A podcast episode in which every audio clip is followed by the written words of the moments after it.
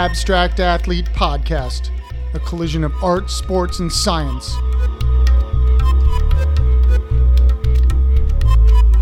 Welcome, everyone. Thank you, as always, for listening to the Abstract Athlete Podcast. A little hard to believe, but this is episode one of season four, and we really have a great season coming up. So, we really want to thank every one of our great listeners and our sponsors for their incredible support. A reminder if you have any questions or comments, please send it to info at theabstractathlete.com. Also, remember to check out the other podcasts on the Abstract Athlete Network, The Abstract Doctors with Dr. G and Dr. C. Follow us on social media under The Abstract Doctors or check it out at theabstractdoctors.com. Also, One Man's Ethos, the Tony Mandarich podcast. You can follow us at onemansethos.com or on social media at One Man's Ethos. You can also follow Tony on Instagram at Tony Mandarich or on Twitter at Tony underscore Mandarich. And you can also go to his website, tonymandarich.com, and check out his amazing photographs. Stop by our website, theabstractathlete.com, for information on subscription boxes and on upcoming events and workshops. Make sure to follow us on all of our social media platforms Instagram, Facebook, and Twitter.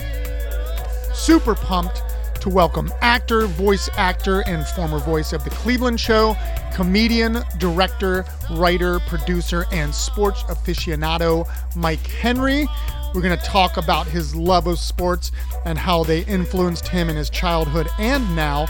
Also, going to talk about his path to becoming a comedian, his work on Family Guy, and his late brother Patrick's effect on him and his work.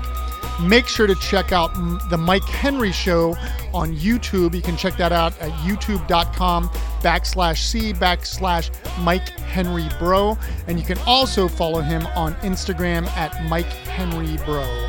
Let's welcome Mike Henry.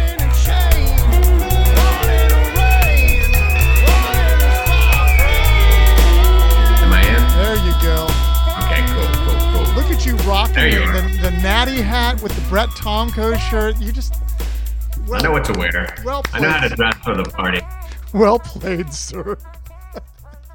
Let me go full screen on. Let's see. Hold on. Can you hear me okay? Is my sound level okay? Yeah, I'm just tweaking it right now a little Okay, bit. I'll talk so you can tweak it, tweak it up, tweak up my sound level and my breasts. Uh, And Well, you have to stand up for that. So all right. Uh, Well the green look all right? the green's beautiful. Are you gonna do some stuff in the background? Um, I don't know that I can. Yeah. Well, I haven't figured that out. I guess I It doesn't do matter. We don't we don't actually do any video at the moment for this stuff. So. Okay. I don't know. We I to probably figure this out too. we probably will eventually. So this is my setup, by the way. Yeah, it looks good. This this is actually my worst mic, but for some reason I was having troubles with uh, with uh, one of my Shure mics, my vocal mics, 50, 57 and 58. I don't know why. So this is like a cheap a cheaper mic, but it sounds good and stuff. But Okay. when we get back to doing actual, um, nice, nice. the lavalier. I just got it taped onto this thing just below my frame. So I don't have to worry about rustling it. Is that a, is that a new sh- a new hat? That looks all bright and shiny. Yeah, it's uh, postseason. It arrived two weeks after we didn't score a run. That's what, so we're recording, by the way. We're just diving in, by the way. But that, Yeah. I, I want to, you know, like we can obviously talk about all your creative stuff later. I want to talk. Whatever. I want to talk sports, man, because like Heck yeah. seriously, like okay, first of all, life goal when you were a kid, did was your did you want to be like the shortstop with the Cincinnati Reds? By the way, Uh, yes, yes. I, uh, I Johnny Bench was my guy, but I wasn't about to sit there and take foul balls off my chin. Um, there it is. there he is, JB.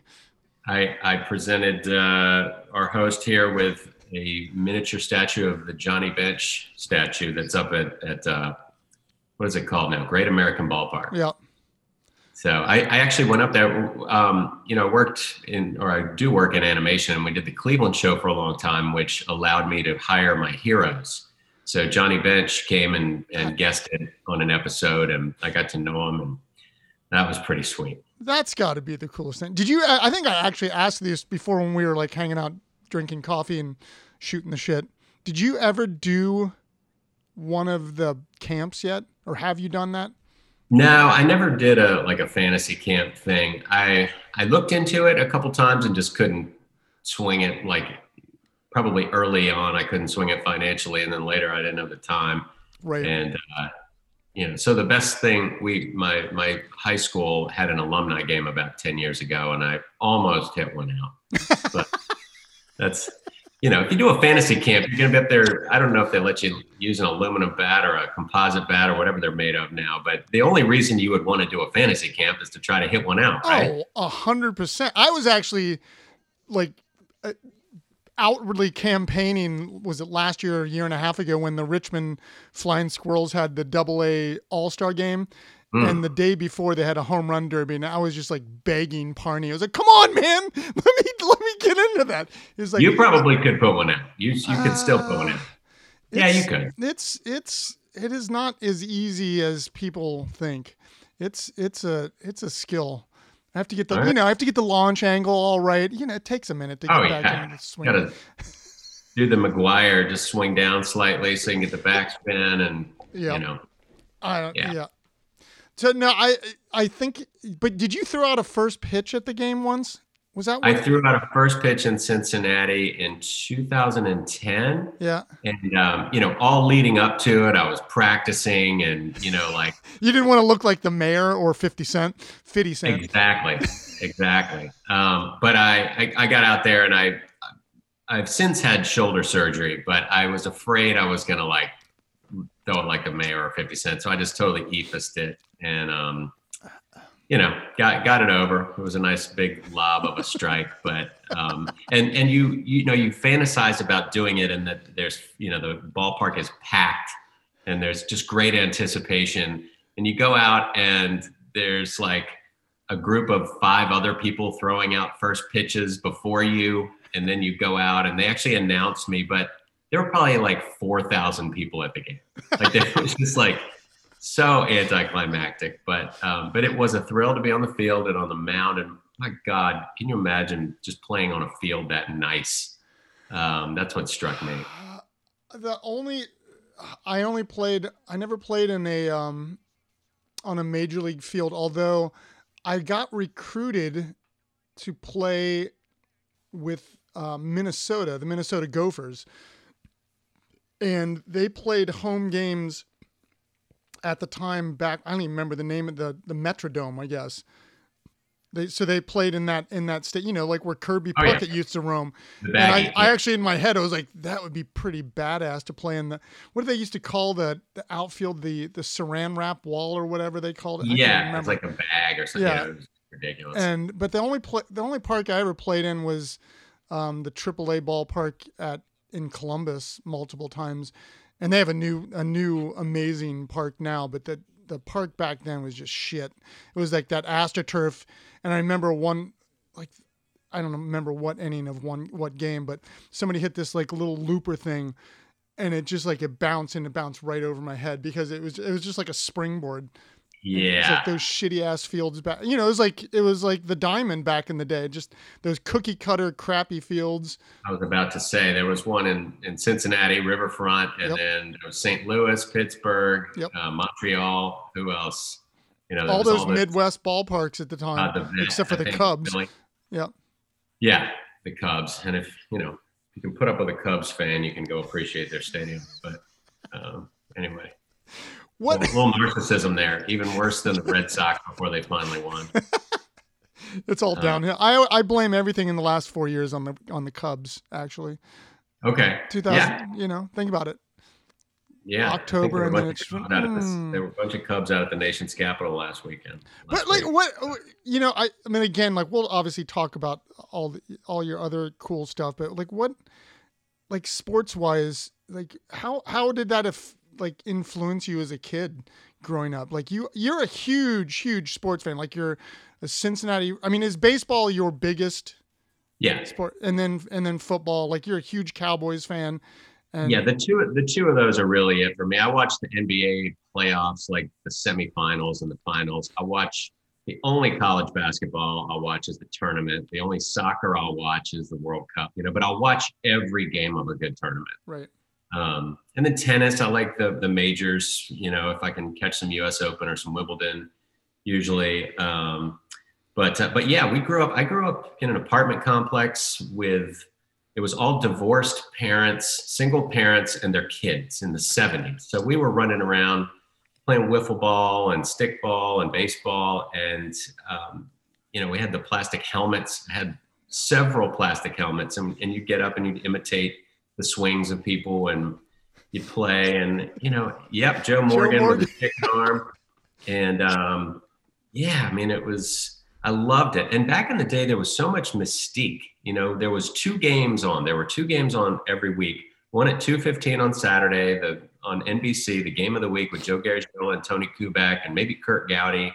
And then on monday night there was a game and you know and that was it. And, and then you had to watch the twib notes this week in baseball on Saturday yes, morning. Loved it. Yep. Loved it. How about that, Mel Allen? and um, yeah, and I would get the, you know, I get the sporting news, and then there was the Street and Smith's guide that would come out preseason and yep. kind of break down everything, give you the stats from the year before and projections. And you know, I I would stay up.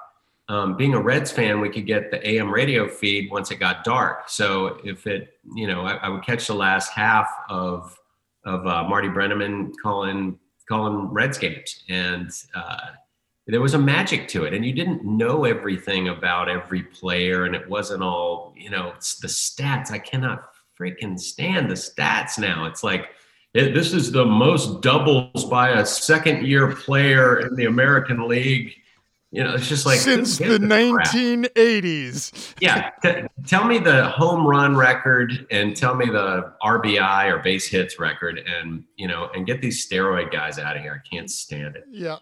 Isn't it weird though with baseball in particular? Like you and I have like very similar like growing ups in terms of like the love of baseball, but stats, like baseball stats to me, like if you said 660, well, I know that's the the amount of home runs that Willie Mays hit in his career. You know, 715, you know, like that's when Hank Aaron, but you know, it's it's so weird how stats used to play yeah. like a role in our lives, I guess. I mean, like you said, they I were think, real. Yeah, there, there, was something special about them, and they were the best. You know, the best categories, and they were just singular numbers, like you just said. Yeah. You know, you know what that is, and and I don't care about.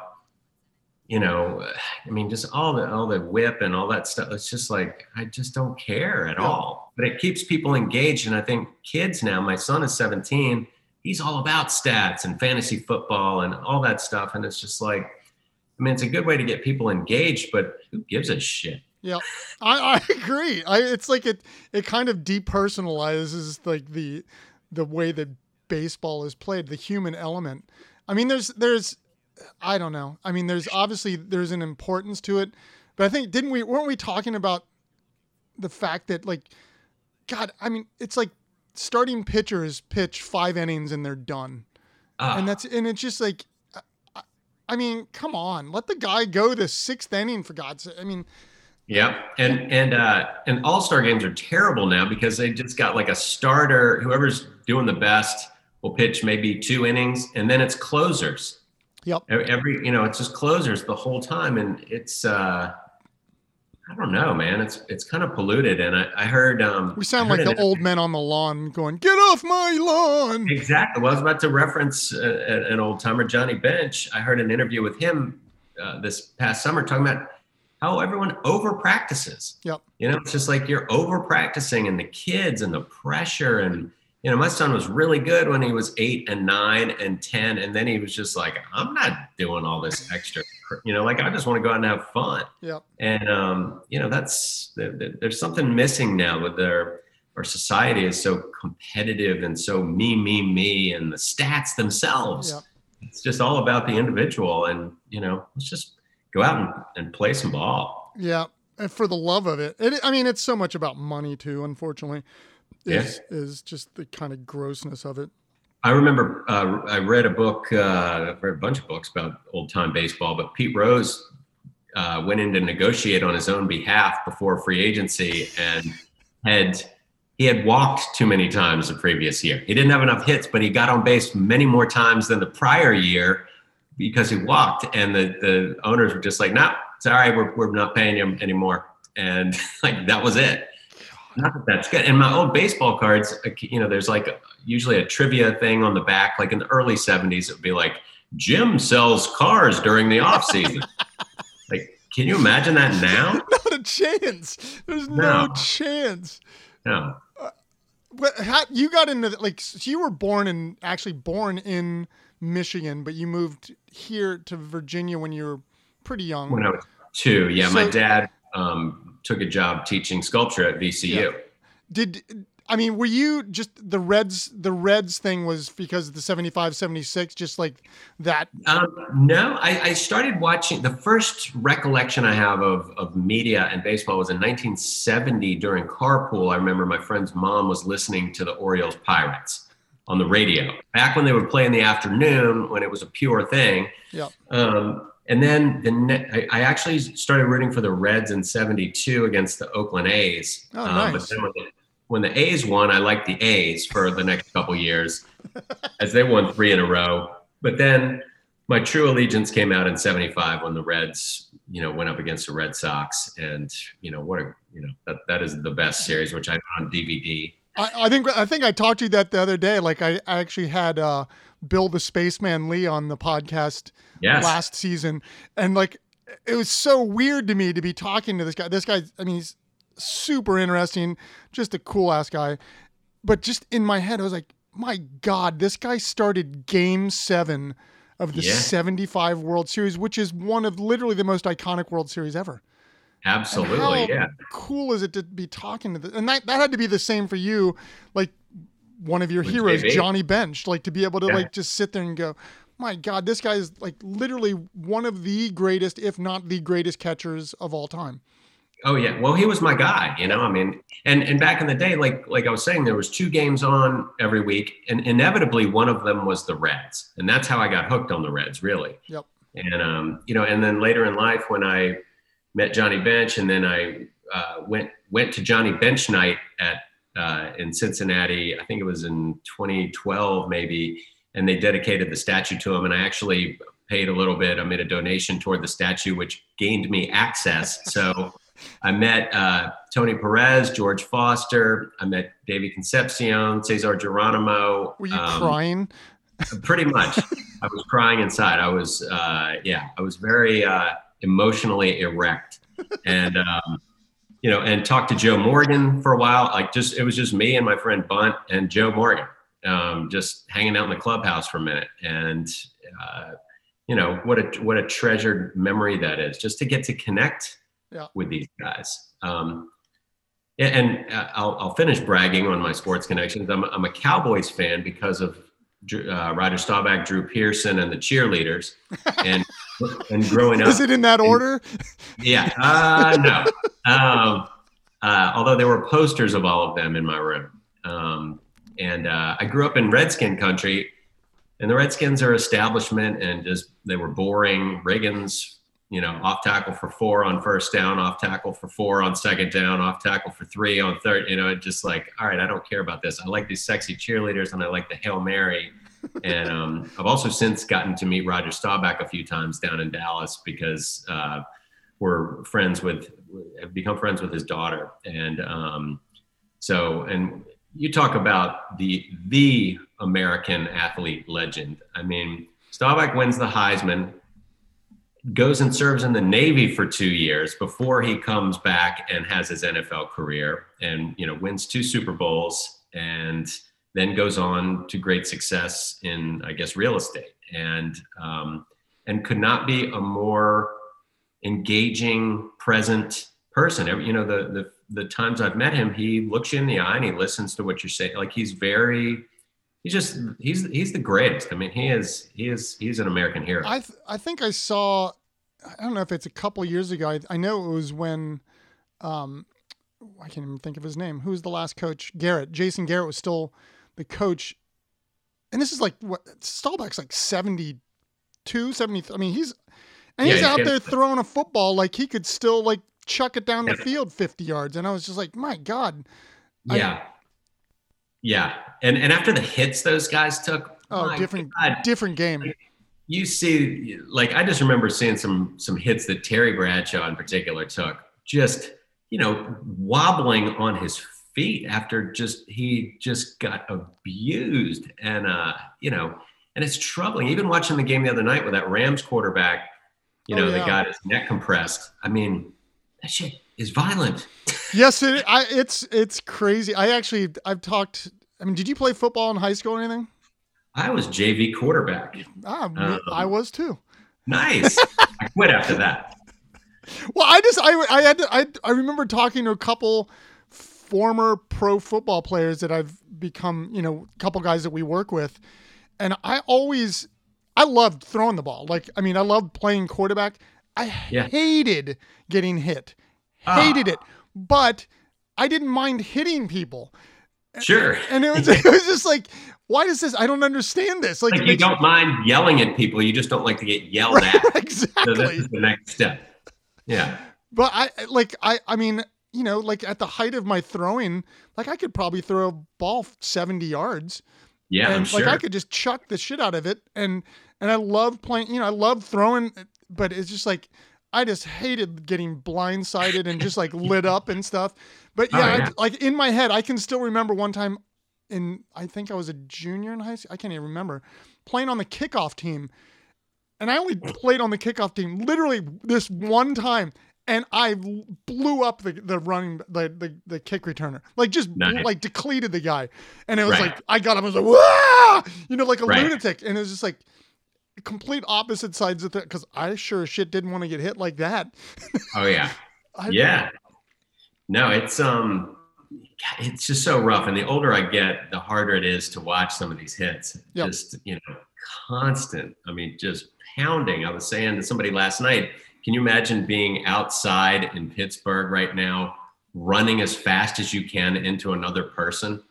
And they're five degrees. huge. They're so much bigger, so much faster than they were even 10 years ago. It's yeah. Like, oh God, yeah.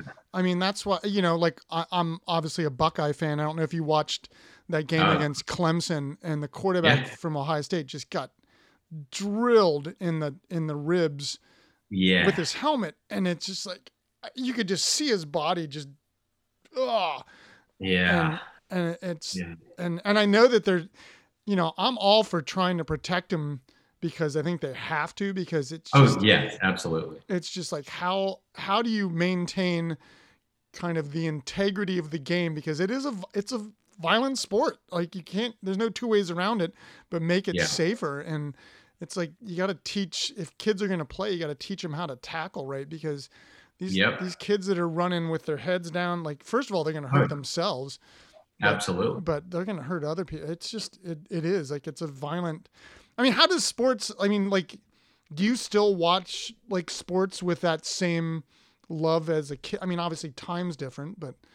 Um, I watch like I watch the Cowboys with the same anger that I had as a kid because they're always letting me down. It's you know this month marks 25 years since we've won a Super Bowl, and you know not like maybe three playoff victories in the meantime. And uh, so yeah, the Cowboy like it was a weird escape for me because you know childhood trauma, divorced parents, and yeah. you know just but the Cowboys were my thing. You know, like if they did well, then I was okay, and I put a lot on that. And um, yeah, I mean, I I I really enjoy watching you know, I have I have a Reds game on every day. You know, it's and I'm not I'm sitting there watching it, but it's on as I'm doing stuff. And um, you know, it's yeah, I, lo- I love baseball. I watch every playoff game, and same with football. I watched six games over the weekend, which I'm not sure when we're airing here, but it was the the wild card Next round. Monday. um, yeah, and uh, yeah, it's great. And I, you know, I think of my dad who passed away a few years ago, and he would always be working at his computer on his art, and he'd always have a, a sports something on on the TV, you know, as he was doing that. And I've I find myself walking in those footsteps. So I do the same thing. I actually there's something really cool about listening to baseball. Oh, and just I do it all the time. And just hearing, I mean, obviously it was different this year because of COVID, but I love hearing you know, peanuts here in the background and and just all the this kind of ambiance. And you know, I know a lot of people hate not hate, but don't like baseball because it's slow. I actually like it because it's slow because it's like you don't have to pay attention all the time, Exactly. but it's it's just it's kind of white noise at times, but then like there's that excitement of the moment and and Yeah. I you know, just nothing better than going to a game, drinking a beer, eating some hmm. peanuts and just Yep. kind of just relaxing and I don't know. it's, it's a meditation. I mean, it really is. It's a, there's a rhythm to it and you, you know, you can let your mind go and you're thinking about other stuff or making a phone call or, you know, if you're at a game, you know, uh, just walking around and checking out stuff. I've, in recent years, I've taken my kids to a lot of games and, you know, I love taking my, my daughter to Dodgers games because she loves the Dodgers for some reason, which I still can't do because they were in the West against the Reds back Exactly.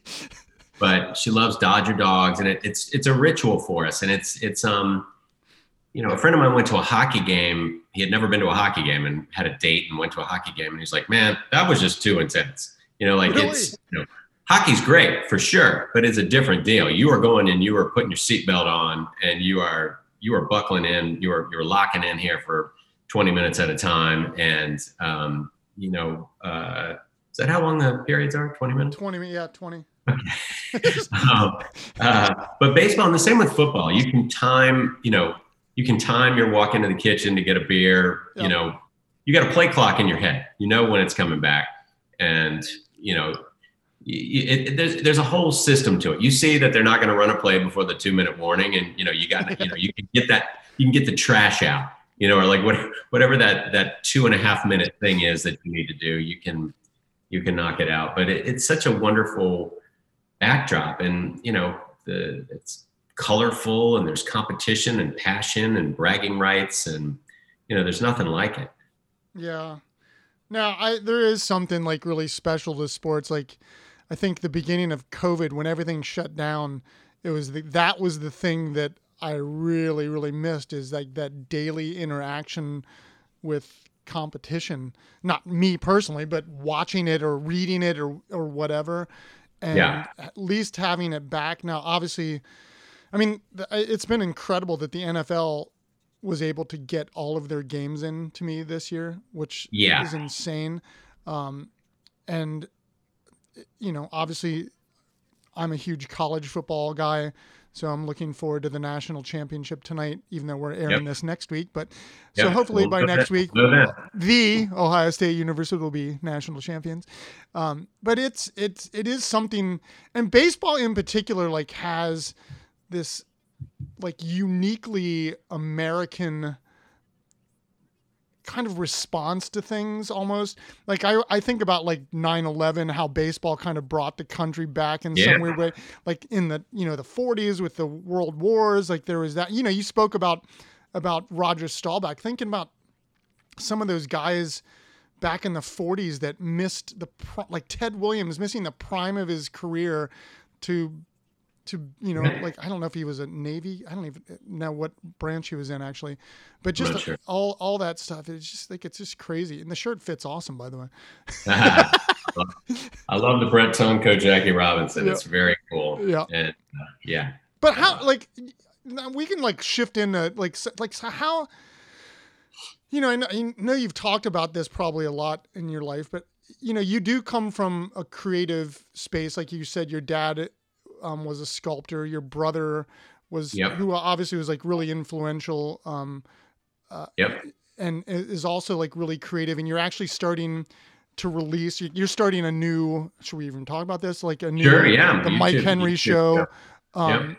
and you know you're going to b- be bringing back a lot of these videos you did with your bro um, Yep. and how like I, I think i read something that said you know you went to school at washington and lee and you wanted to be a comedian but you you didn't think you could do it so you went into like business kind of world or whatever Yes. and Yep. so like uh, you know explain like how you got into this creative space because to me what's like really cool is like you're a chameleon like you do so many different things you know like you're a comedian Yeah. you're a producer you're an actor you're a voice actor you know it's it's really cool Hey, thanks, dude.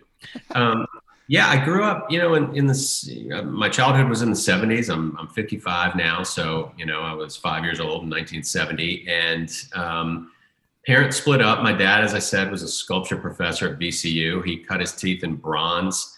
Uh, he went to the Cranbrook Academy up in um, outside of Detroit, and that's where I was born. And that's when he was in grad school. And then um, when we moved to Richmond, he was one of a handful of sort of post beatnik cigarette smoking uh, dudes that made a foundry in an old, you know, Civil War era carriage house in the fan. And, you know, that was the beginning of VCU. I think it was RPI when he first arrived.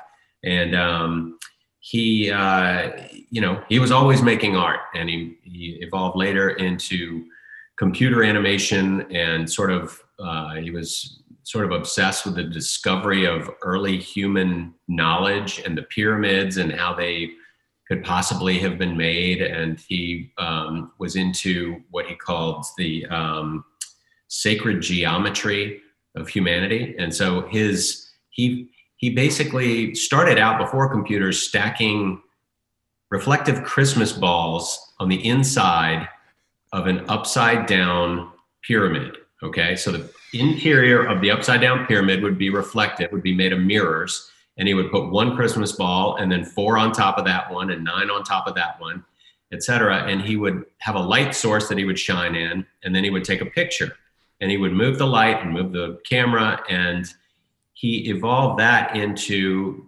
uh, once computers allowed him to do it he could get really into it and his work over the course of 30 years 35 40 years turned into this amazing you could see human faces in these reflections and it you know he was really onto something so he was utterly an artist he was a he lived the art life and my mother, who raised my brother and me, was also an artist. She painted, they, met at the Cleveland Institute of Art. She painted in oil, uh, made her living by painting portraits of wealthy, vain people.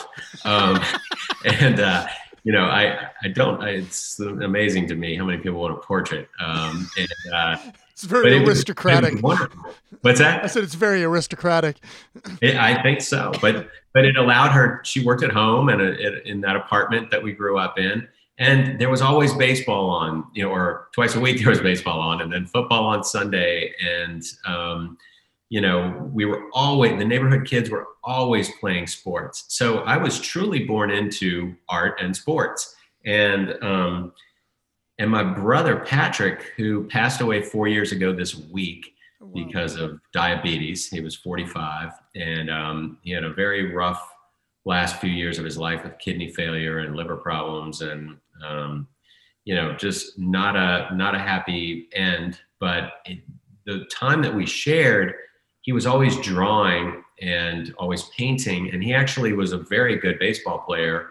He was the best player in the city by far when he was 11 and 12 and um, so he was you know the all-star phenom. And as he grew older his body started failing him. And in high school he didn't put much weight on and frankly he didn't train very much. So his he had arm problems and tried to walk on at james madison.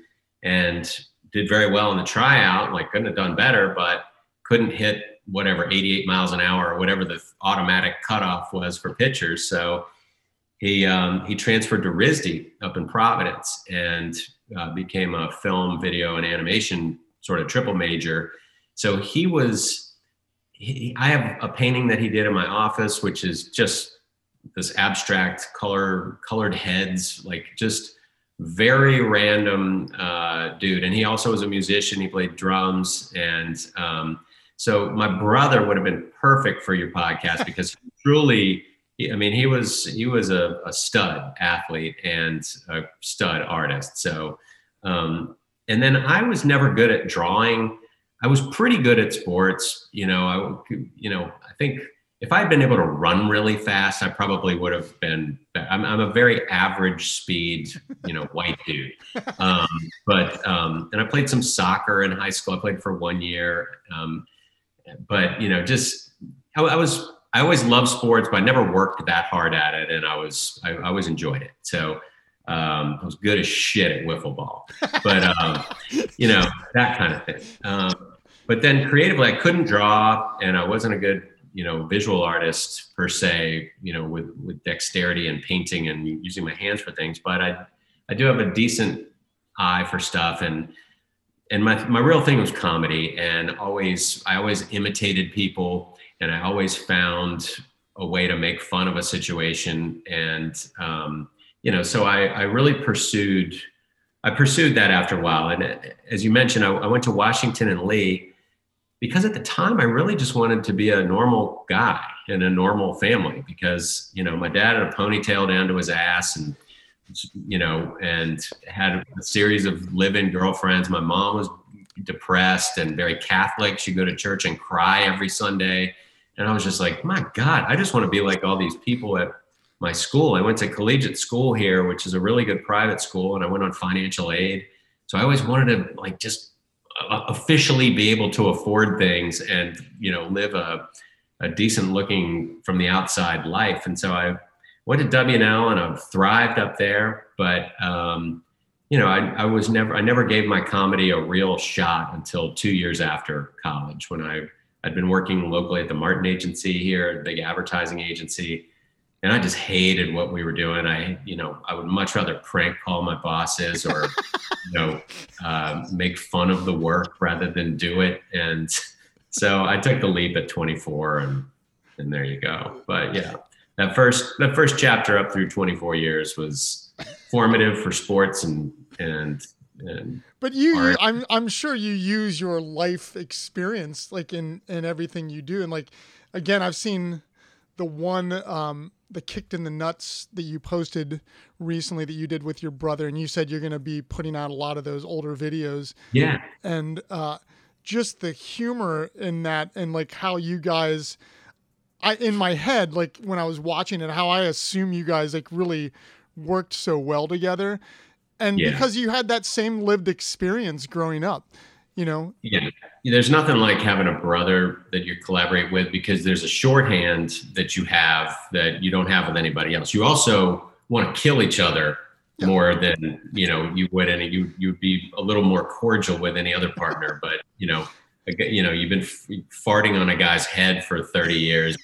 You, you know you don't you don't have to posterity's out the window. So i was actually uh, in a uh, band with brothers at one point in time and I've uh-huh. told this story before, I think, on the podcast, but there was sometimes we had band practice and they were the, the rhythm section, the bass player and the drummer, and all of a sudden we'd like in the middle of a song, and then a drumstick would go flying across the room, and it was like, oh shit, here we go, it's yeah. it's on. Yeah. So you were in Oasis. Uh, what? yeah. Uh, uh, I don't know. Uh, if I was in Oasis, I would have knocked the shit out of both of those guys. Yeah. Because, oh, yeah. Oh, um, yeah. So so yeah, so Patrick and I um, we worked great together because the first thing that we collaborated on was one of his student films when he was at RISD, and you know he, you know, I, you know, I've always been, I guess, the funny guy, you know, or a funny guy, um, and but I had no, I, I did a little bit of stand up, but I had no video on myself. I had no real um, experience, you know, being on camera and anything until he did this this film. And I remember taking a train up from Richmond to Providence, and he picked me up at the train station. Of course, late in a borrowed car that was full of equipment that he had not yet set up. I thought, you know, I'm like, I'm just ready to roll in and be the star here. and so I'm rolling around with him, picking up fucking batteries for the mics and you know like picking up the equipment from some guy who hadn't turned it in yet and having to go to his house to get it. And it was just like such a slog. And and it, it, inevitably we started or i started drinking at you know seven o'clock. And we didn't start rolling until like one in the morning. I'm in his apartment sort of half-ass helping him trying to think of what i'm going to say on the camp because it, there was no script. It was just be funny. And um, so uh, the so we're in this his apartment and there's like a dolly and you know you know all this shit. Like i'm i'm sort of helping him put it together and he's like looking at notes and calling somebody to you know i'm just like i didn't know what was going on. So um, at one point we ordered food we ordered a pizza and you know we'll call it midnight. And part of what this film was was me sitting at the foot of his bed just talking okay just you know, talking about how we can do anything for this project and what are we going to do, and you know, just sort of talking through it. So there's a light, there's a 16 millimeter camera pointed at his bed, and it was a direct line of sight to the front door. So the pizza arrives. He goes to deal with a pizza guy. I'm sitting on the bed.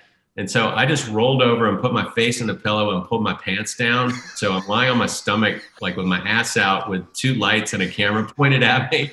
And so he, he, I could hear him. Oh, okay, yeah, okay. How much? Okay, yeah, yeah, okay. Keep the change. All right, thanks. Closes the door, and then then I could hear him turn around, and then he's just like, "What the fuck are you doing?"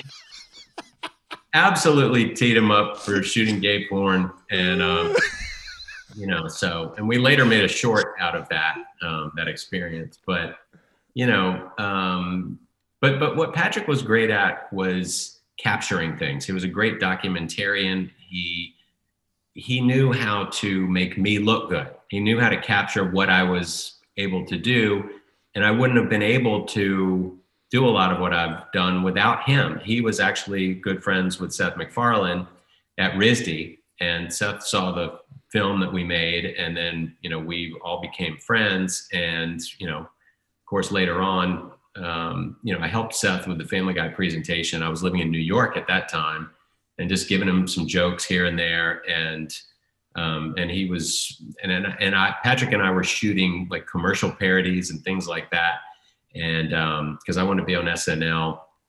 And oh, uh, you did okay. That I was wondering because you did something with Lorne Michaels, something yep. right? That's great. yeah. Um, the the trajectory was uh, dysfunctional childhood, Washington and Lee, success while I was there. I was class president for the last three years I was there, and I was just Mr. Good Time. Let's go take a bong hit and and see what happens. And two years of misery in advertising, then three years of sucking it up in LA, really trying to figure out what was up, doing stand up, taking groundlings classes, working as a production assistant, waiting tables, going to dead shows, and then back to Richmond to shoot shit and so I was shooting stuff. Then I went to New York with a, a reel and lived up there for a year and a half and was getting very close to auditioning for SNL. And Patrick and I did some shorts for Lorne Michaels' company called the Burly Bear Network um, at the time. And so, and during that time, I was auditioning for stuff and booking nothing, and it was very difficult. And hung out with the Upright Citizens Brigade, which um, you know was the heart of the comedy scene up there and um, you know it just it was a grind. I was broke. I made my social security statement shows that in 1997 i made $4000 oh, in new york? In new york. Oh my god. and so my dad helped me some. He couldn't help me that much but i just ran up credit cards just cash advances. I kept up with all my bills constantly and i didn't spend really anything that i didn't have to. You know it was like I shared an apartment um, with my buddy Rob Huebel, who's a pretty prominent comedy guy now, and I had a gym membership, and that was it. I never went out. You know, we you know weed and beer at home all the time, but you know, no, uh, didn't go out to eat. You know, none of that stuff. And then um, and then Seth called and said, "Hey, I sold that show to Fox. Do you want to move to LA and write for it and create characters?" And this was 1998 and I was like, well, I am getting close to this SNL thing, you know, and then I just said, what the hell? And, you know, with, with entry level writing, you know, paying you like a hundred thousand dollars a year, I was like, yeah, yeah, I'll be right there. So I went from like four thousand dollars to a hundred thousand dollars. And that had to be um, a trip. It was great. I just remember landing in LA where I had lived poor prior and just rolling up to Santa Monica and coming up the strand like on this this path and it's just like it was like a those old Richard Scarry children's books with the bright colorful pictures and it was just sunny. It was June. It was babes everywhere. And I'm rolling up in my rented Mustang convertible to my apartment that my friend had got me right on the beach. The little one room you know without a kitchen kind of apartment but nonetheless it was just the greatest feeling. And I was out of, I was like 40, $40,000 in debt, you know, on credit cards. And, uh, got out of it within a year. You know, just, um, and and since then, you know, it's been 22 and a half years of Family Guy and the Cleveland Show, and you know, um, we did Kicked in the Nuts, which was a hidden camera show parody. I should say, you know, I, I got to plug my um, my YouTube yeah. show. I just I just started. Um, I posted the first one about a week ago. It's um it's YouTube uh, slash Mike Henry Bro, and um, I'll be posting another episode this well what will have been last Wednesday when this airs, but I'm going to try to do them every Wednesday um, at three o'clock Eastern. They're just little five minute things, and it's just me uh, sort of messing around with my wife or dogs or my trainer or whatever, and, and just sort of just having fun and then also showing some retro clips like I did in the first one of an old kick in the nuts thing um, and uh, paid homage to my brother.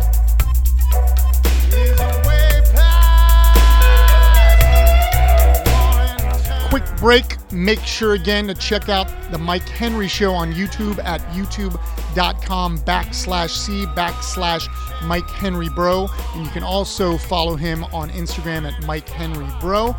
Also, a reminder to listen to our podcast on the Abstract Athlete Network, The Abstract Doctors with Dr. G and Dr. C. Follow us at theabstractdoctors.com or on social media under The Abstract Doctors. And One Man's Ethos, the Tony Mandarich podcast, which you can find on social media at One Man's Ethos, or you can check us out at onemansethos.com.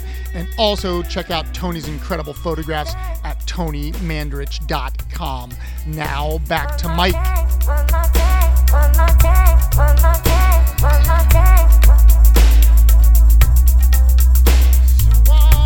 Is, is this something you've thought about before, though? Like this Mike Henry show? Did Yeah. this? It, yeah, because thought you'd said that to me. Because I, like I told you when we were like uh, grabbing coffee last week, I love the way that you edit this. Like there's something like really beautiful, beautiful about like just kind of the the the chaotic kind of entries. Like it's I, I love it. Like it, it it makes the the sketch comedy and like how quick it is and like how you're just kind of moving in, in and out of certain things and you're kind of returning to things and you're going Yeah. out and and it's just uh, there's in terms of for me it it it really grabbed me that it made me pay attention which I I you can't say that about a lot of stuff anymore Right. like and that I I just really really love that and I, I love the fact that you are bringing back stuff that you and your bro did man because i think what a great way to like kind of you know remember you know Yeah, yeah, and I, I gave the eulogy at his um, at his funeral, and I actually told the story about me pulling my pants down at a Catholic church, which was uh, the, the guy, the, the poor priest, was just like, uh-huh, uh-huh, okay, you know, like literally wanting to cane, grab me the a cane came off the side exactly.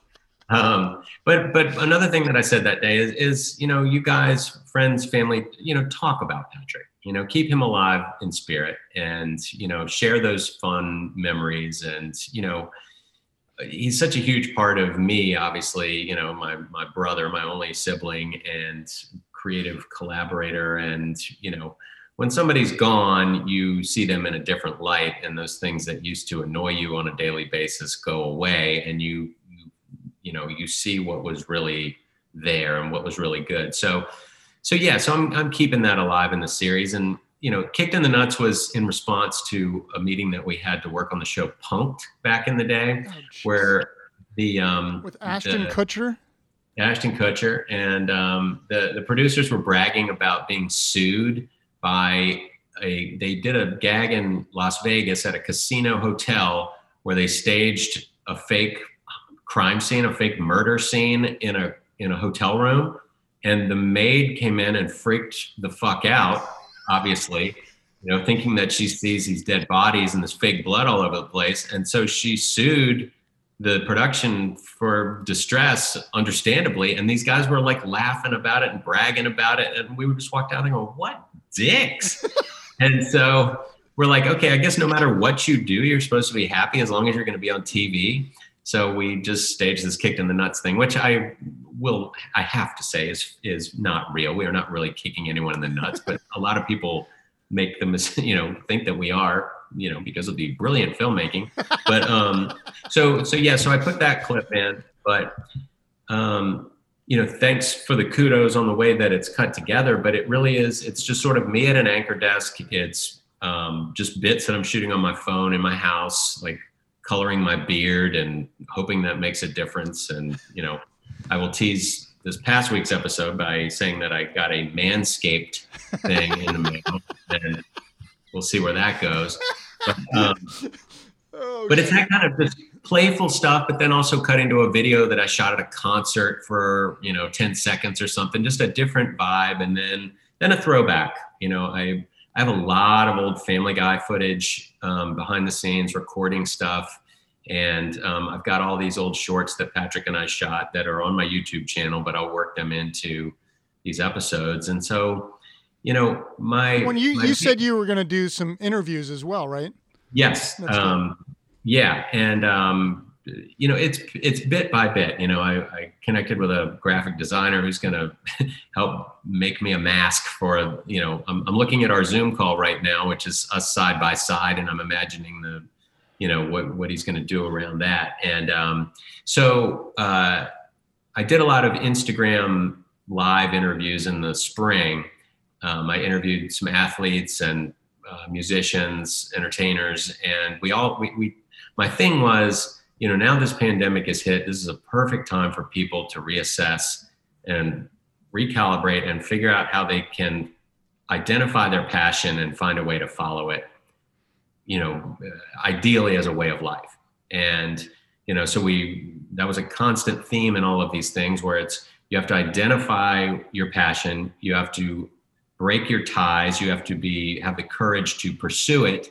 Then you have to have sustainability. You need to keep pressing because the world is going to throw shit at you. You can't just say, Hey, I want to be president and be president. You have to listen to the, you have to participate in the dialogue of you and the rest of the world. And you have to listen and you have to adapt and you have to find your way and then overcome a ton of shit.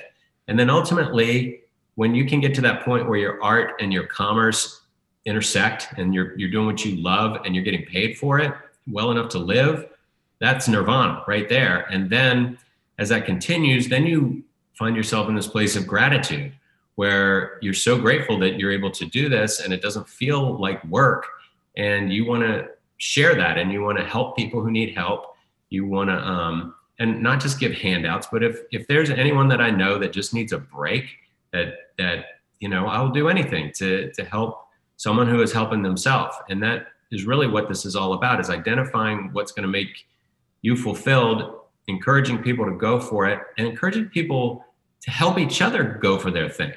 You know like the world's a big organism. Humanity is an organism. So if you push and push and push and push, the rest of that organism will adapt and it will it will allow you to to get to that place. And so I want to work in an element of that into this what I'm calling the Mike Henry show um, in interviews or just sort of in a, in a talking point or a demonstrated gag with my dogs humping each other, you know, like whatever the, you know, and it's not a heavy handed message. I mean, what I just said is very sober and very deliberate but I want to present that, and I do present that in a way that is is fun and hopefully it, it's like I, my my ultimate goal would be to make you laugh and then make you think. And the goat of that is Dave Chappelle, and you know oh. that he he just points so much shit out and makes you laugh so hard by just being real. But you walk out thinking it's not like the Bill, you know, Bill Maher show. Like I, I enjoy a lot of his points that he makes, but you turn it off, it, it ends, and you're like, man, we're fucked. Yeah. You know, like, you know, I want I want people to feel a, a little bit of hope and encouragement and empowerment because you know it's up to you. It's all on the inside. Any anything, the world around you is there, but it's really up to you to make it what you can. Yep. Now, I Dave Dave Chappelle I, is he is truly the goat. I think he is the funniest, most poignant comedian that has ever existed. And I, you know, I'm probably a little biased and probably off, but I just, I, the, how like the Dave Chappelle show lasted what only three years or even it was it was Some, yeah very short time and I can still watch an episode that I've seen 30 times and it's still oh, yeah. funny. It's still relevant. It's still fresh. It's just, it's unbelievable to me. And, yeah. and he's an Ohio guy, so I love him even more. Yeah, there you go. that I, I actually had a buddy that was able to go down to one of those um, shows he's been doing outdoors during COVID. Yeah. So it's oh man, but he, he, I was actually just talking to a couple buddies the other day about the um the Prince um skit with Charlie Murphy where the, oh, the, right. ba- the basketball because yeah. it's just like and then we went home we ate some pancakes it's just like what the hell right. is this is this real that's and, hilarious but i it's um, i don't know that, that just reminded me. This is off off topic, but uh, do, you, do you ever look at the Onion? Do you? Oh yeah. Do you, yeah, yeah, yeah. Yeah. There was one a couple weeks ago that uh, I can't remember the exact headline, but it was something to the effect of uh, uh I can't remember the parent company of Aunt Jemima, uh, but it was uh, let's let's call it Nabisco. It, it wasn't Nabisco. It was you know, Nabisco replaces stereotypical Aunt Jemima with Sheila, oh, uh, and it's like a buttoned-up looking African American lady. It's like with with Sheila, a young attorney who enjoys pancakes sometimes. Like, what? Yeah, exactly. So just such a great call on the political correctness of everything, which uh, you know you gotta you gotta laugh. And yeah. uh, I gotta you know, I got caught up in some of that this past summer, which I I'm not really going to talk about, but I, I do need to acknowledge that uh, it happens. Anyway. Well, what like what? So you're you know the the you're going to start releasing uh, stuff on YouTube, the Mike Henry Show. Yeah, and you still currently are on Orville, correct? Yeah. And, yeah. Yeah and I mean, I uh, know it's a little hard to go out there and film right yeah, now. Yeah, that's what I was saying. It's like everything's kind of been shut down. But what's like? I mean, and Family Guy. I'm on Family Guy. Yeah. You know, I'm still uh, I still play a bunch of characters, and I'm I jump in the writers' room every couple weeks for a few hours, sort of developing some new characters. Oh, so, cool. But I mean, yeah. do you, like so that's that's constant, and then that's like like still goal. Like I, I guess I'm getting to the question of like what's what's next, Mike? That sounds so fucking serious. But like, what do you like? I mean, what do you look?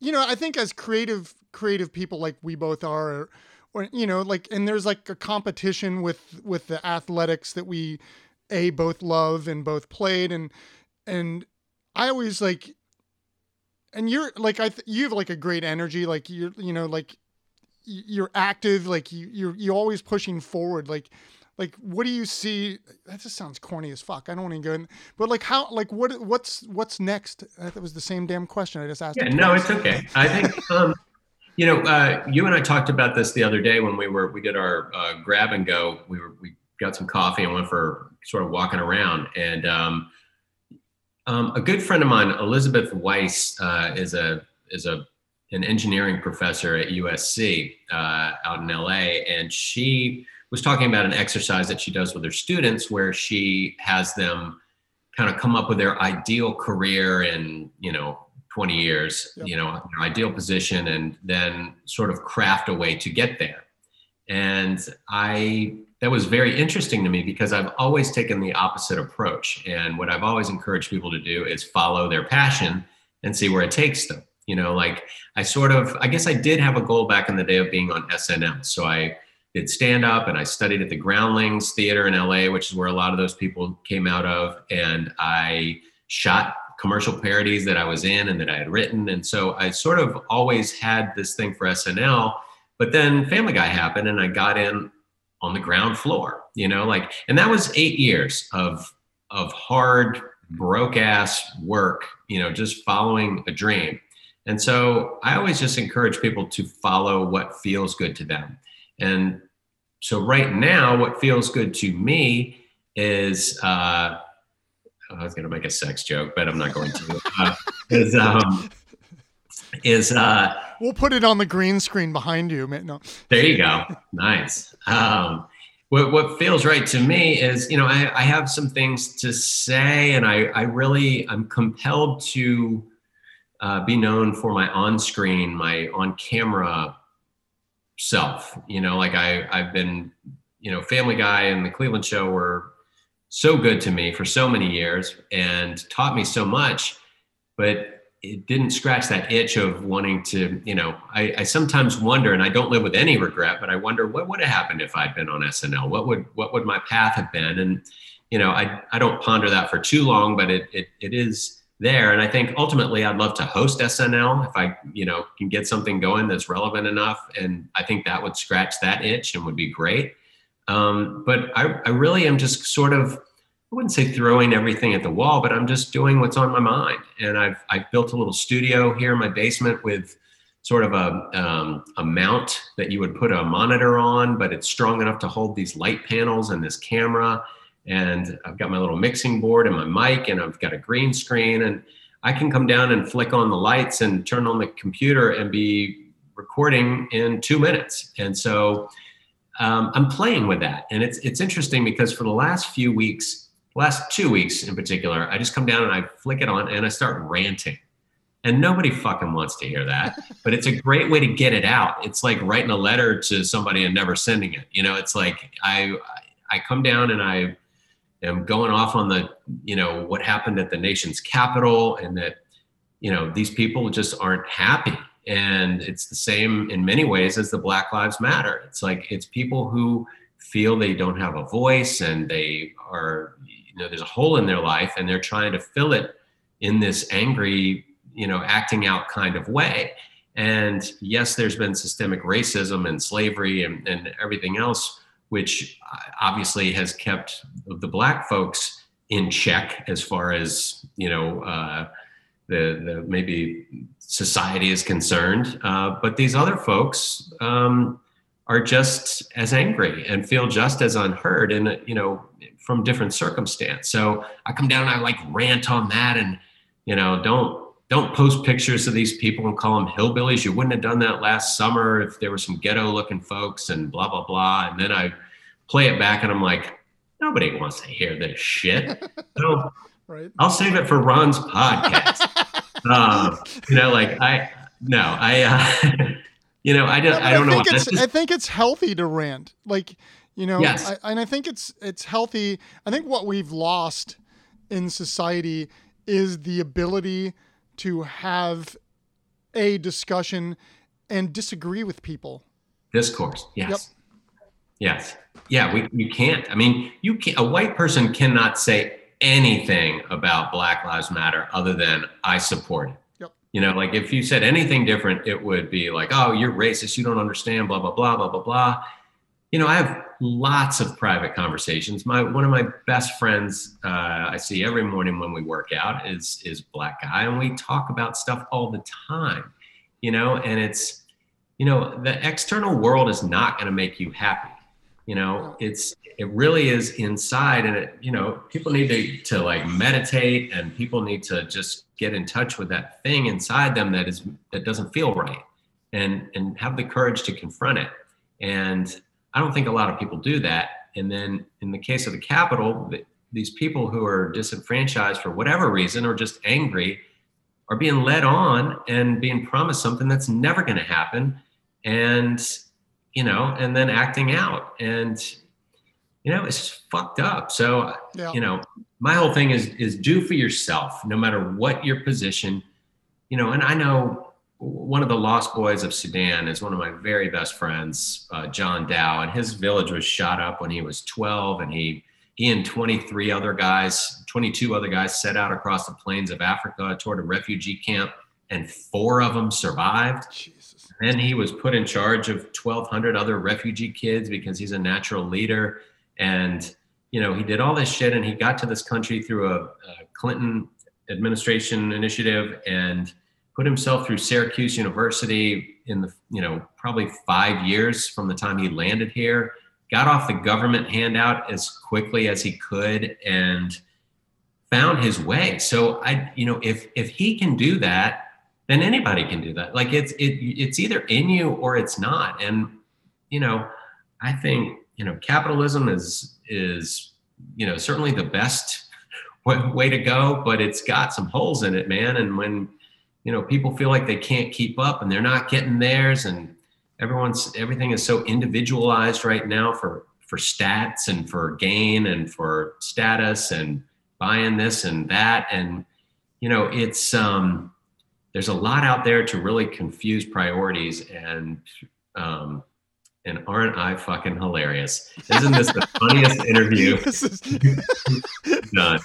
Um, no, but I mean, see, this is the shit I rant on in front of the TV, and I'm sorry, and you feel free to cut off. No, dude, like this, like that's great, uh, you know, because again, it, this this this whole podcast is really about just having conversations and everybody know like i think you know everybody knows you as a funny ass guy like i don't think most people knew like how much you love sports and how important sports with you and and how thoughtful you are. Like, you know, like I think that those things are important to like it's yeah. the well-rounded human, like somebody that actually does care, but you know, like at the same time like you have a great outlet with with comedy to be able to get your venting out in a lot of ways. Mm-hmm. a lot of people don't have that. Like we talk about at the abstract athlete is like we're we're trying to get people to be creative and and physically active every day because it's good for our mental health. Like you said you talked about meditation. It's like absolutely meditation, but also another way to do that is by sitting down and painting for an hour or 20 minutes or whatever. Or dancing. Exactly. Yes. Or, whatever you're running. exactly. Yes. Exactly. That that outlet that like because we we as a society right now, we are like on edge, man. Like everybody, oh. everybody. And it's just like we need to get back to a point of being able to have these disagreements without wanting to kill each other. Yeah. And uh, you know, it's a scary time, man. And it um, it's um there's rage everywhere. I mean, road rage I see so much more than, you know, it, it's just increasing. It's like all those people uh, you know, the uprisings last summer, all the people that were out in Washington you know, on the sixth, like there's a lot of lot of anger. And like, COVID's it, not helping because everybody's stuck inside losing yeah. their shit. Yeah. And you know, and everybody's got their conspiracy theories. You know, it's like you know, a lot of people are saying, you know, don't be influenced by the mass media, you fools, blah, blah, blah. And then they'll post something from Fox News and, you know, a, a couple of, of quote, you know, fringe things that tell you to think bigger or you know whatever. And it's like dude everybody needs to turn everything off.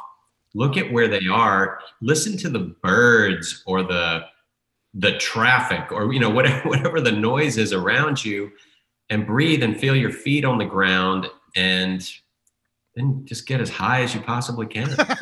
I'm just kidding. Uh, you're not kidding. Don't act like you're kidding. um, no, but it's you know I don't have all the answers, but I, I I do think that the happiest people are the people who are constantly trying to improve yep. and and do do Evolve. things better, evolving, and and, and also help people. Yep. You know. Yeah, it's, there it's, needs to be more of that. I 100% agree. Like, we need to get back to that human element that uh, but it's you know it's obviously easier said than done it is it's just i think it i agree like it's a scary time like i i don't want to think much about what happened on the 6th i mean i you know watching those images was just like brutal but the, the scary part to me is like that could have been so much worse so oh, much worse oh and god it's yeah. just like uh, you know I, I it's just it's hard to like imagine that were that I don't know, like that that anger. I don't know. It's uh, you know I don't even know the right word to say. No, it's it's, it's it's anger, and it's um you know, unfortunately it it grows out of the DNA of our country. I mean, it's you 100%. know it wasn't it wasn't that, built on fairness and. Um, well, and I, you know, like people that say this isn't who we are, and it's like, yeah, actually, this is.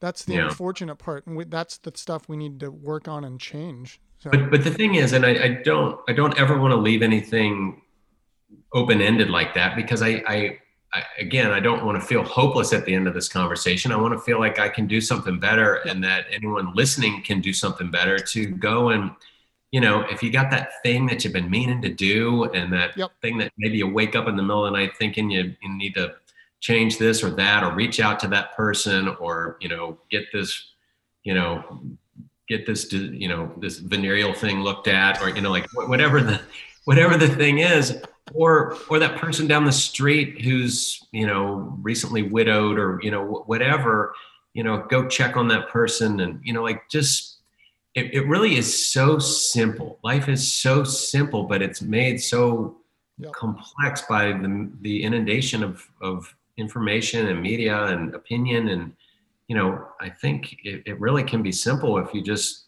take a few minutes and reflect every morning and and maybe even sort of project or, or give intention to how you, you want your day to go.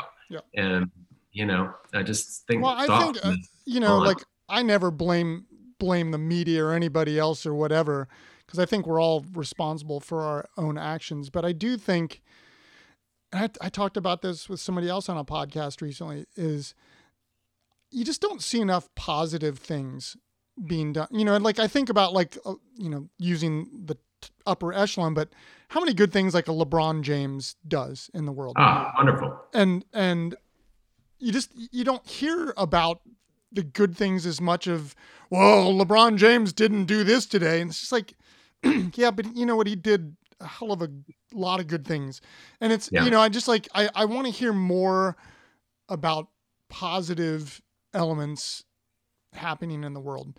And and I do some of that does fall on a us some not you and I directly but us as humans but and the media. It's just like you know I like obviously we need to know about the the what happened last week because that's important but like let's let's talk about like some of the positive things that people are doing around the, the world and yeah you know I, it, you know it's obviously easier said than done but right but also address the root of what happened you know like and you know and it's not because of Nancy Pelosi, or it's not because of you know slavery, and it's not because of you know like don't don't. There's always going to be something to be mad about, and you know you just need to to look inside and and decide that you're not going to be mad. And you know since we're we're this is a sports show, I think. Uh, you know, one of the great quotes that a very wise man told me about Vince Lombardi. You know, Vince Lombardi quote: "There are those who say they can, and those who say they can't, and they're both right." Yep. So it's it truly is a matter of outlook, and you know, oh, that's easy for you to say, Mike. You got you know this career, blah blah blah. It's I didn't at the beginning, you know, like I had people laughing at me, and and you know, I'm waiting tables, you know, four thousand dollars in 1997 yeah getting a boot on my car in 1990 you know like i you know when i couldn't afford it and i had to take out a cash advance and go spend a day at the courthouse to get it and you know like it's not an easy road but you just got to do what you don't want to do and i you know sometimes you don't feel like working out right and i know you work out all the time and you just it's like man it'd be real easy to just lay here and sleep for another hour but you know i'm going to go ahead and knock this out and yep. not that i'm freaking great i do I have plenty of flaws, but it's it's a matter of of an outlook, and I think. But we all do. Like that's the thing is like just own it and keep you know like you said keep moving forward, keep striving for that thing, whatever that thing is. You know. Yeah. Uh, it's. Yeah. I'm I'm you know like I think a, in a lot of ways there's a lot of and we've talked about this before like overlap and just like shitty times and like how you persevered through those shitty times. And they they like in some ways they drive me personally like some of those Absolutely. things and and uh, yeah yeah yeah but, life ain't easy man we'll, we'll, we'll like getting like starting to wrap up but i always like i want to also you know you mentioned music earlier because i always like to talk about a little music and your mm-hmm. your bro played you said um, did you ever play any instruments you do anything? No, I, no? you know, I've tried for two days to play guitar. you know, like it's, I, I, love to sing. I love, you know, got actually a pretty good karaoke setup here. Nice. And, um, you know, I, uh, I love to sing and absolutely. Hey, that's an instrument. It's an instrument. Yeah.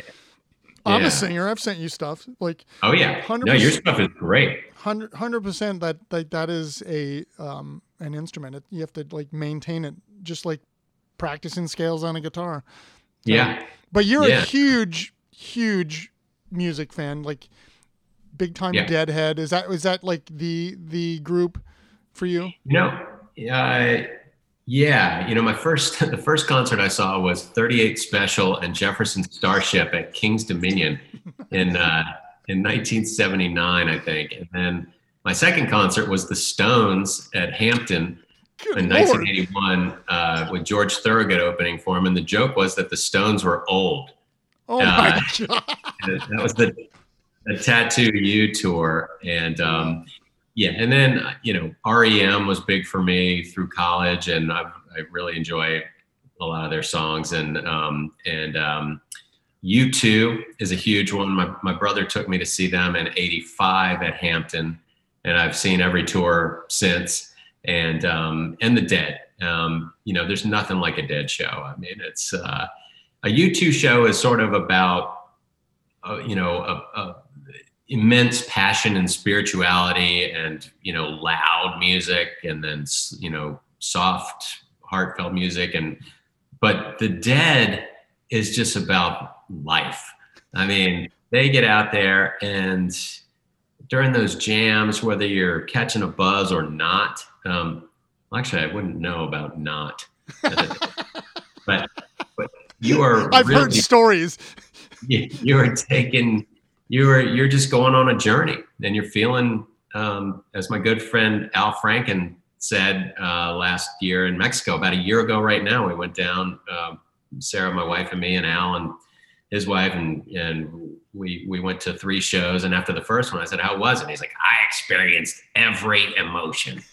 Because I, I felt joy, I felt sadness, I felt anger. You know, like you you, you just run the gamut um, at a dead show. But um, and I know you're you're a big metal guy.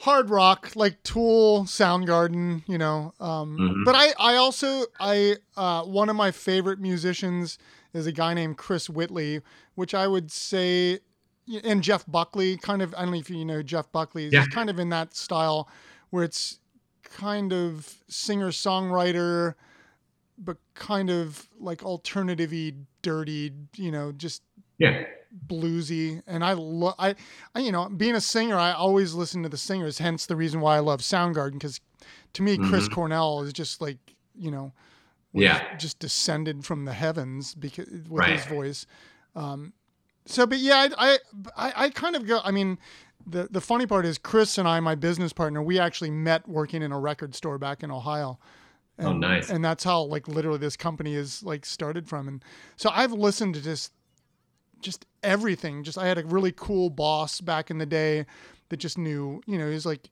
you know the movie high fidelity like Sure. that was that was me like i Yeah. i lived in that world and and was able to just like listen you know got a little snobby at times with some of the stuff back in the sure, day, but- but but it, it it's I just I kind of love everything. Um, actually, Touch of Gray was my state championship baseball team's theme song Nice. in 1987. But I never actually never got the chance to get, or I probably had the chance, but I was never a huge Deadhead. I had an Right. older sister that you know got me into Zeppelin and like the Allman Brothers and Oh yeah, Skynyrd and all that stuff. So I think like the more the harder rock thing came from like the Zeppelin side and Rush and all that stuff. Oh yeah, I wish I'd seen Rush. I never saw him. Um, but uh, yeah, well, I tell you what, uh, Dead and Company is a wonderful hybrid of the old school. You know, the guy, the drummers, and Bob Weir, and then you've got um, Jeff Chimenti and um, and Oteil Burbridge, and then Mayer, John Mayer up front. Mayer is unbelievable, and the the the combination of the integrity of the old guys and the authenticity of it, and the young guys, you know, pumping energy into it. It is it's Horn- pretty great. Hornsby plays on those every once in a while, doesn't he? Does he or I does he think- not? Okay. Um, I'm not sure if he's played with Dead and Company. I know he played with Dead. yeah. Yeah, with Grateful Dead. Back, um, I saw them in in Vegas a few times, and he was there one of the years. And um, yeah, Bruce Hornsby actually played at. I went to collegiate school, like I mentioned earlier, and they had their hundred year anniversary party here at the National in 19 uh, 2015, and I emceed it. And Dave Schools from Widespread Panic is um, is a good friend of mine, and he he kind of was the musical director of the night, and he got Hornsby to come out and play. That's awesome. And um, it turned into, you know, it was like 400 people, 500 people. It was basically a huge cocktail party. right. And Bruce Hornsby got out and started playing very, you know, just by himself. And people kept talking and he was trying to hush them and whatever. And you could just see him getting pissed off. And like after three songs, he got up and bowed and walked out of the building. And uh, he was pissed.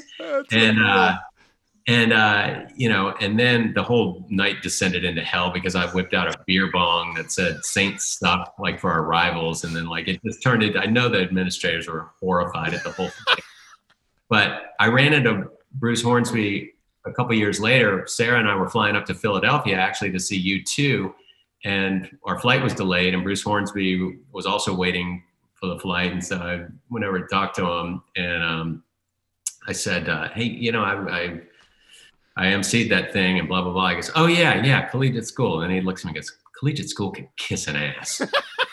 like, he was still festering, like two years later, maybe three years later, and I, it was funny. Um, but uh, but I love collegiate school, and I don't want to leave it on that note because the school has been very good to me and my son and, and my family. So um, and they have yeah. some they have some mighty mighty talented alumni. Russell Wilson, Um, uh, he he did not do it for me the other night. Oh God, that hurt. nah, that Rams defense. ooh. That's brutal. It is Yeah, by brutal. the time the Bears, they will have gone up against Green Bay, which is going to be a hell of a game. I'm I just I can't stand another Tom Brady Super Bowl run, and I just I I think it might happen. I this, You never know. Uh, Yeah. Brees just Brees looks done to me, and Yeah. and I just don't know if they're going to be able to beat Tampa Bay for the third time this year. I just don't see it. Yeah, they So, yeah they. I don't know. I'm, sure. I'm I'm hopeful. Well, We dude, um, too since this will have aired after that game. I know. we have to like go back in and edit shit. Uh, any any uh, what what the hell did I miss? What did I miss? Anything? We covered a shit ton. Yeah, yeah, we got uh, we got music, we got art, we got comedy, we got seriousness, we got um, yeah. Please, please tune into that that uh, that YouTube show. YouTube, Yeah, dude, send me the send me the uh, link. I'll put it in the uh, in the um great. in, the, in that Yeah. stuff. If if there is a link, maybe you already sent it to me. Oh, yeah, But- yeah. Listen, No, but dude, like in, uh, you know, I think in the future too, I want to get on a, a podcast with you and uh, Brett Tomko because I think that would just be fun to you know yeah, talk a little Reds baseball with him because I know he does he does the um the Reds fantasy camp every year, oh I sweet. believe. So All right, well maybe I'll And- get talked into it and take a extremely illegally charged bat down there yeah, try to hit with the out. super balls in the side of it or the court. Yeah, no, it's my batting practice bat. Yeah. Uh, yeah. Air quotes. Um, well, dude, thank man. This is like just fun. Like, uh, you know, it's just like last week going walking around grabbing coffee, anyways. But yeah, Um, man. but we'll uh, we'll obviously catch up soon and and um and and do more shit. And uh, but Yeah, thank, totally. thank you for my Johnny Bench is now in my office. And, Awesome. And um, we'll Yeah, I'll um, I'll yeah. Please let me know how I can promote this, and Yep. um, you know, we'll I'm gonna just- I'll I'll snipe out a like probably an image from you to for a still image from this and and put it on great. on our social media. But yeah, just put it out in the world and uh and um we'll go Yeah, from there keep- and and Keep talking. Keep living within Yep. yourself. Find happiness and create and hells to the give uh, and love and play sports and Oh, dude! Yeah. Like, by the way, if you have any of your musician buddies that uh, want to give us music for the episode, um, Okay. whoever you know, like if it's whatever. Uh, if not, I'll, I always just like kind of either do some of my music or whatever and put it back Okay. on. But um, you know, whoever um, okay. Like- Let me think. uh, would be kind of fun, just because it's your episode. Like I always ask that. So Yeah, So- I appreciate that. cool, brother. Cool. Well, thank you, man. That was, that was fun as shit. And uh, Yeah, this is cool. and um, we'll catch up soon. Go grab a coffee and, and uh, shoot the shit some more for sure. All right, Ron. Thanks, brother.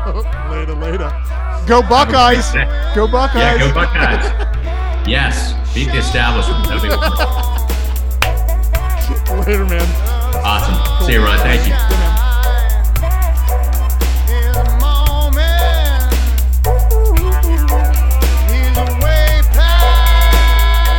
huge thanks to Mike for jumping on the podcast today. Uh, really love talking about his background and his love of sports and his trajectory as a comedian and a voice actor. Again, make sure to check out his new stuff he's doing on YouTube at youtube.com backslash C backslash Mike Henry Bro. And you can also follow him on Instagram at Mike Henry Bro. Do not forget to listen to our other podcasts on the Abstract Athlete Network, the Abstract Doctors with Dr. G and Dr. C. Follow us at theabstractdoctors.com or on social media under the Abstract Doctors and One Man's Ethos, the Tony Mandarich podcast, which you can follow on social media at One Man's Ethos, or you can check us out at onemansethos.com. You can also follow Tony on Instagram at Tony Mandarich or on Twitter at Tony underscore Mandarich. And again, make sure to check out his incredible photographs at TonyMandarich.com. Thank you for listening to the Abstract Athlete Podcast. Stop by our website, theabstractathlete.com and our social media outlets for future events, pop up exhibits, podcasts, and other inf- information, including creative training journals and subscription boxes. See you next time when we talk with high performance mentor, author, entrepreneur, and former Baltimore Ravens and record setting Georgia Tech running back, Prince Daniels Jr. Thanks as always, and do not forget to exercise the body and do not forget to exercise the mind. Stay well out there. one more time, one more time, one more time, one more